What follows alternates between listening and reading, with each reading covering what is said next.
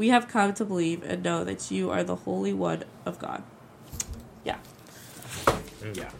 Thanks, man. the word of the Lord. Yeah. Yeah. that's what. So yeah. That's what should be in the in the new book. of I think I should yeah like her. So yeah, and then that was done. So The Holy bye. One of God. So yeah. so Okay. or whatever. Hello, everyone, and welcome to this week's episode of the Faith to Go podcast, your one stop shop for everything you need to have faith discussions throughout your week with your friends and with your family. My name is David Tremaine, and I'm the Director of Outreach and Faith Formation here at St. Paul's Cathedral in San Diego. and my name is Maya Little Sanya, and I am the youth minister here. And not with us today, but still on the team, is Jackie Pippin, who lives in Japan and is our digital resource curator. Jackie has another engagement uh, today, so she won't be with us, but fret not, we have an important thematic point from the gospel for her, and she'll be back with us next week. But we will continue with our new segment, uh, chronicling the similarities between Japan, where Jackie lives, and George Hyde Tremaine, who is my newborn son. He is five weeks and one day old uh, at the recording of this podcast. I don't know how old he'll be by the time you listen to it. um, in a little segment we call George Pan Venn Diagram, where we try to find s- the similarities between fun facts about Japan and fun facts about George.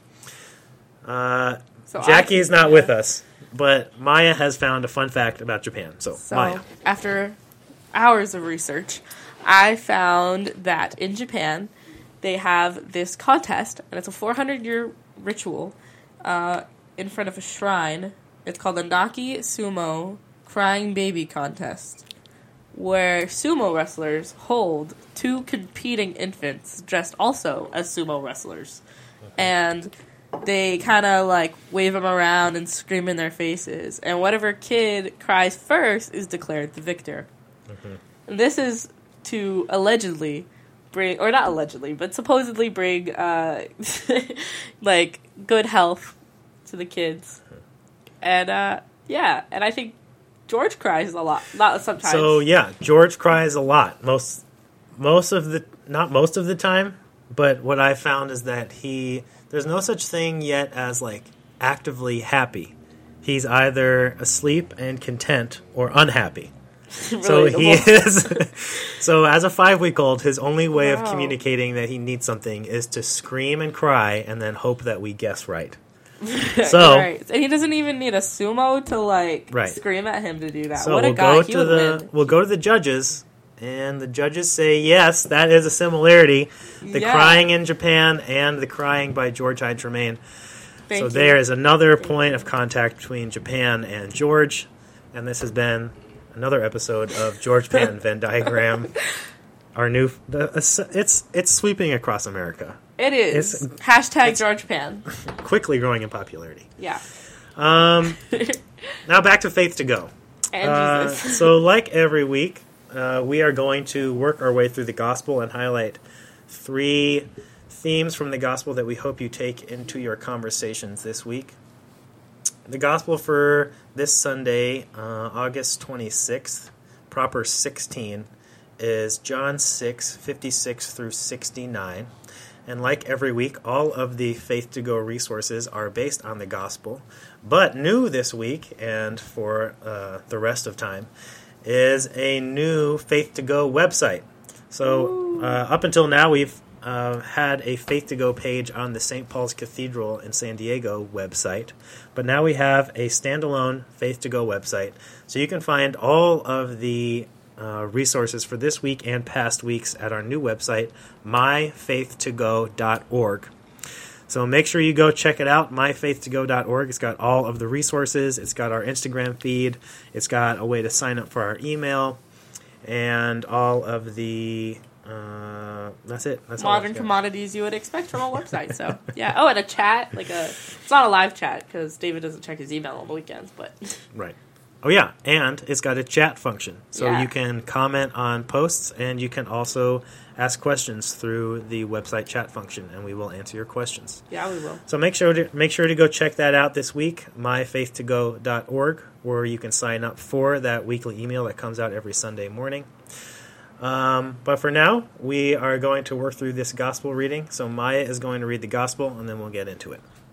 John 6, 56 to 69.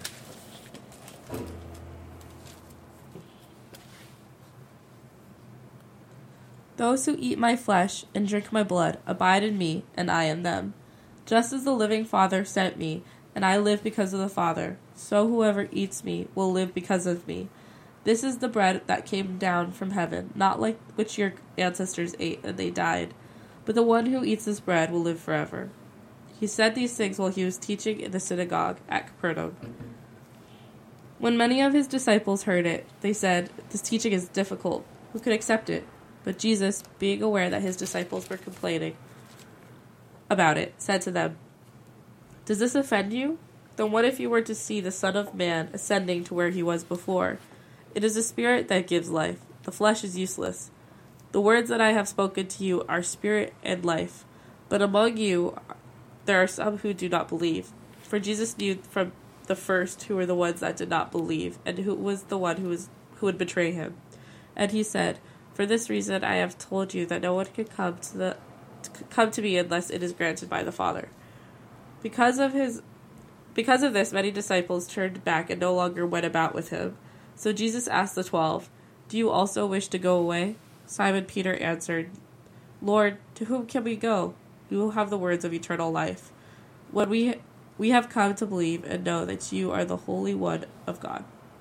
So there are a couple things to keep in mind here. This is the last uh, section of chapter six, and we spent really the last month uh, working through chapter six of John's Gospel. So the Gospel readings for Sunday mornings have just been a string of readings one after another of this whole section that comprises chapter six of the Gospel of John starting with the feeding of the 5,000, the walking on water, and then this whole discourse over the last three weeks of the bread and the wine, the flesh and the blood, uh, the bread from heaven.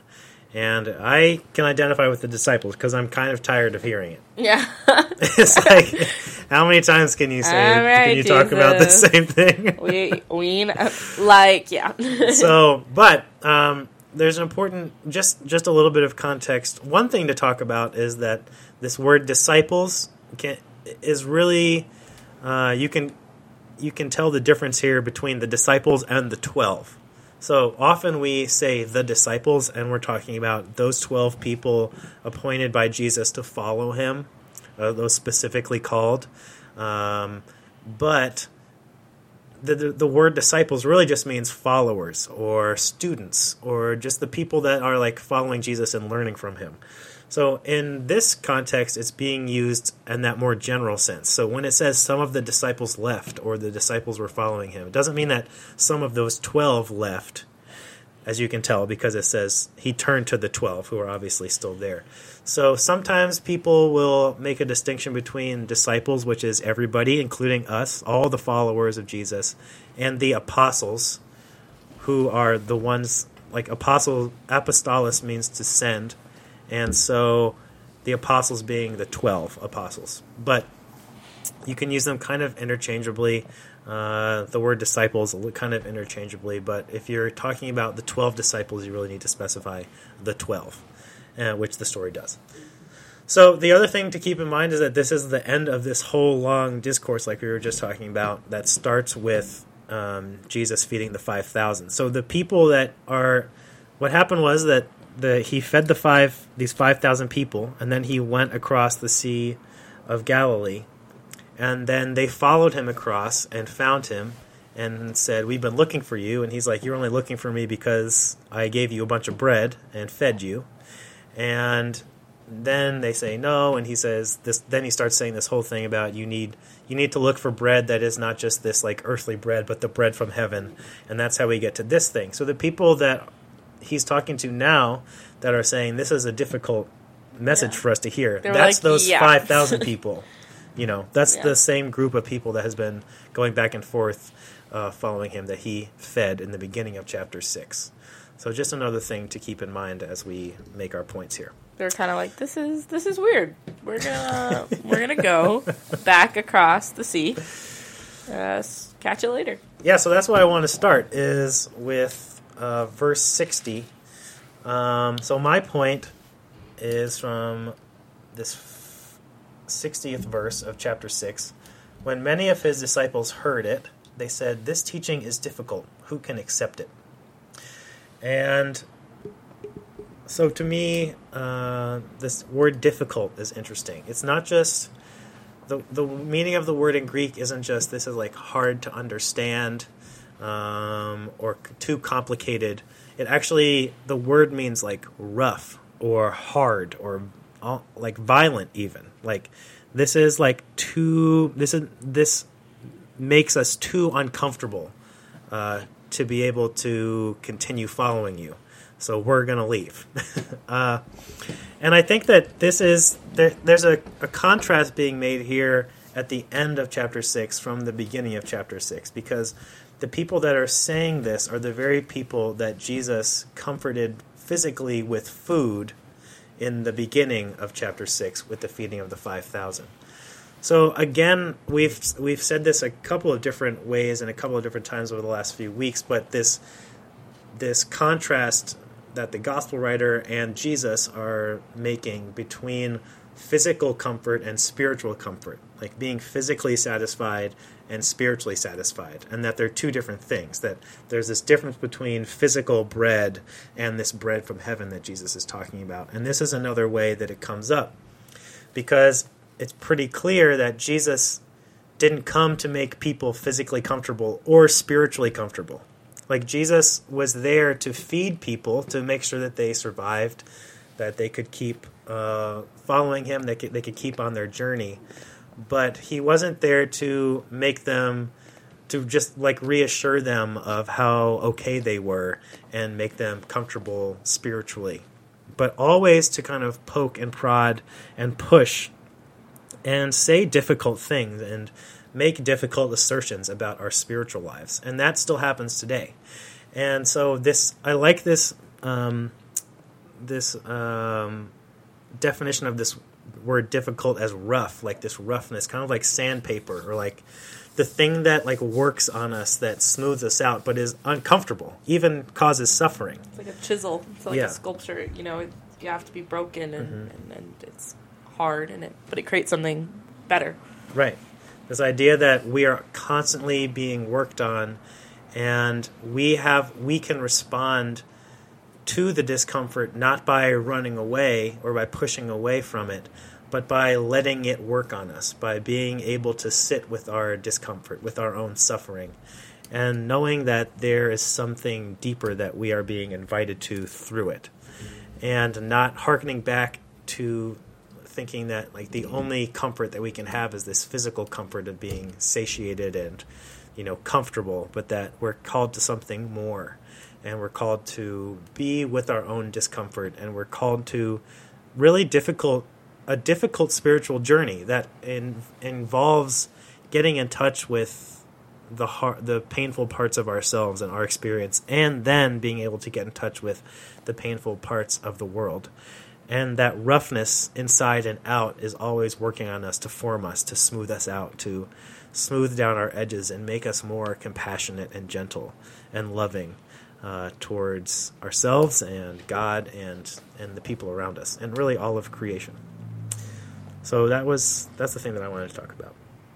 Okay, so the next one is what we've appointed as Jackie's point, and it comes from verse 65, and it it kind of flows from that first point of discomfort. Uh, verse 65 is, and he said, "For this reason I have told you." That no one can come to me unless it is granted by the Father.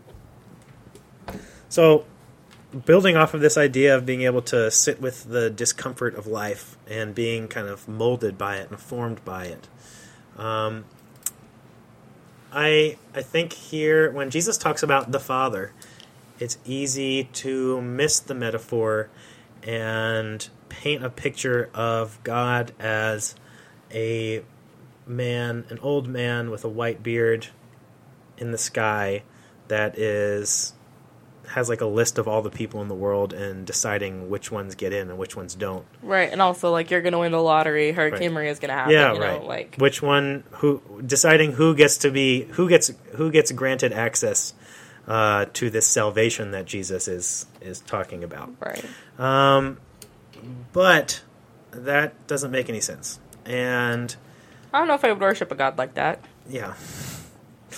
Um, and so I think I, my sense here, taking this whole thing uh, as taking all these points together, is this idea not so much of this this being that decides who's in and who's out, but another Richard Rohr quote is that God comes to us disguised as our lives. That God is indicative more of this interrelationship of all things, of this um, co-arising, this this co-becoming, this co-creating of the whole of creation, and that all the things that happen to us in our lives are just like I was saying before, are like those things that form us and work on us and and invite us to depth of relationship with Right. ourselves and, and we God. shape others as we are shaped. Yeah. So so I think uh, my thought is here that our ability to sit with that discomfort is directly linked to our ability to be in relationship with to be to be to to be part of this journey that Jesus is inviting us to here of life Here. and death and resurrection. Here and not Here. necessarily off in some Right. Heavenly realm that's off in the middle of Mm-hmm. wherever or above. Um, it kind of reminds me in like the bishop, or I think he was a bishop, John A. T. Robinson in England. He wrote this book called Honest to God that I really, really, really enjoy. And in it, he says um, he builds off of like a lot of Paul, Paul Tillich's arguments and stuff, but he says uh, that the w- in regards to what David had said about the metaphor that or what we usually the imagery we usually think of immediately with God the Father, you know, guy with a beard out in heaven somewhere with a list. And he said like since like science or and stuff has proved that like God isn't up there, then we've moved to God is out there. And mm. he said, God, we've been thinking about it in the wrong dimension. God isn't height. He isn't a, a God who's just up there looking down at us with some cold stoicism. Um, God isn't height, God is depth. And depth in its spiritual use means two things the opposite of height and the opposite of shallow. And human experience in life in God is neither high and mighty and not connected, but ne- nor is it shallow. It's deep, it's raw, it's it's hard, it's profound, it's complicated. But that's what that is. Hmm. And that relationships we have with each other, that depth we have in conversation and relationships, that's where we can find God and not in this height. Mm-hmm. Yeah, so no one can come to me unless it is granted by the Father. It's like no one can, no one can. You're not going to be able to hear what I'm saying. You're not going to be able to deal with these truths of the spiritual life unless you're worked on in some way and you allow yourself to be formed. Right. And that idea that Jesus says that we are we are to seek and serve Christ in all people is like if we we won't be able to sit with other people until we can sit with ourselves. right. We can't engage with God until we engage with God Yeah. in other people. right right so that is jackie's point Yeah. That is Jackie's point. Good job, Jackie. And my point is off of verse 68 and 69, where it's um, when Simon Peter, well, Jesus turns to them after a bunch of people have left because his teachings are a little hardcore for them. And he says, Do you, do you also wish to go away? And Simon Peter kind of just responds, like, who else would we go to? Or to whom else would we, would we go? Like, we have come to believe and, and know that you are that you are the Son of God and um, that you give us the words of eternal life. And that's really cool. I mean, because he probably he didn't actually get it more than those people who had left. It was just as confusing, confusing, just as difficult. But at this point, the 12 have been with him longer than the other people, and they've realized that Jesus says a lot of this stuff that's really difficult to get, and you are always asking questions, and you'll never really quite get it. And but he knows that through that difficult process, those difficult times, the harsh realities and harsh spiritual truths that seemingly harsh spiritual truths that Jesus is teaching, that by sitting with it, as David had said, and sticking around with Jesus, that the the, the rewards or like the way you come out of it, the transformation is so much greater um, than the struggle, and that it's worth it. And so he's like, where else? Where else would we go? Because the discomfort is still there. I mean, Jesus said what he said, and so it's we're gonna stick here because if we go somewhere else, we're not gonna escape it. You know, this is the this is the truth, and it's whether we hear it here in Capernaum or somewhere else. Like, I it's one we have no other lives besides this because they really did just drop everything literally and go with Jesus. But there's no turning back at this point because not just physically, I mean, I'm sure maybe they'll have family they can go back to, but it's not just physically turning back, but they have been transformed irrevocably Mm. in a way of like, there's no, we have, we can't go back to who we were before. Right. So, yeah. Yeah, there. To me, this is indicative of the journey that we were just talking about. Like, if we are able to sit with that discomfort, and we are transformed by those difficult things, then like Peter is saying, like Peter's, yeah, like you just said, Peter is like, what I I know too much. I've been, I've like the I've seen the way you move in my life and the way that these truths are really true, even when they're so difficult for me to understand. That where would I go? You know, like there is nothing else for me but this. And to who would I go? Because I'm not who I was. I can't go back to the person I was. I'm mm-hmm. now, I'm who I am now, and I'm not the person who first followed you. Mm-hmm. And that's so true. That's kind of what we talked about in the last podcast about the knowing beyond knowing. Like, I've seen it or I've felt it. I've mm-hmm. been transformed. I know that without really getting either why or how or what certain texts mean. And it's not about it, it's not about that. At the end of the day, it's like, okay, I don't know what this is, but I know it's done something and it's done something good. And I'm I'm in it. I'm in it now. Right. Like I this yes, this is making me uncomfortable. This teaching does cause me discomfort, but every time that I've been uncomfortable in the past and been able to stick with it, it's led to depth and transformation and new life and a newness of my own being. So, knowing that, where else would I want to go? So, those are our three points. yeah. So, to recap, uh, the first one from verse 60 about discomfort and being able to sit with uh, uncomfortable truths of ourselves and the world and our spiritual life and letting those things change us and smooth us down, uh, make us more tender and compassionate. Number two is from verse 65 uh, about the effect of that smoothing down and how it really does allow us to accept that invitation from Jesus to engage with the life of the world and our own inner life and to be in relationship with one another and uh, engage in that journey that he is inviting us on. And then the third one, uh, which was Maya's, um, was about how that journey of living in discomfort makes it so that when we are uncomfortable, we have the ability to stick with it because we know that when we've been uncomfortable in the past, it's led to something bigger than the discomfort. And just like Peter says, yes, this is hard, but I don't want to be anywhere but here. And I know what it's been like, and I want to keep going. So, after having heard those three points, uh, Maya is going to read the gospel one more time from John chapter 6, verses 56 to 69. Those who eat my flesh and drink my blood abide in me, and I in them. Just as the living Father sent me, and I live because of the Father, so whoever eats me will live because of me. This is the bread that came down from heaven, not like that which your ancestors ate, and they died. But the one who eats this bread will live forever. He said those, these things while he was teaching in the synagogue at Capernaum. When many of his disciples heard it, they said, This teaching is difficult. Who can accept it? But Jesus, being aware that his disciples were complaining about it, said to them, Does this offend you?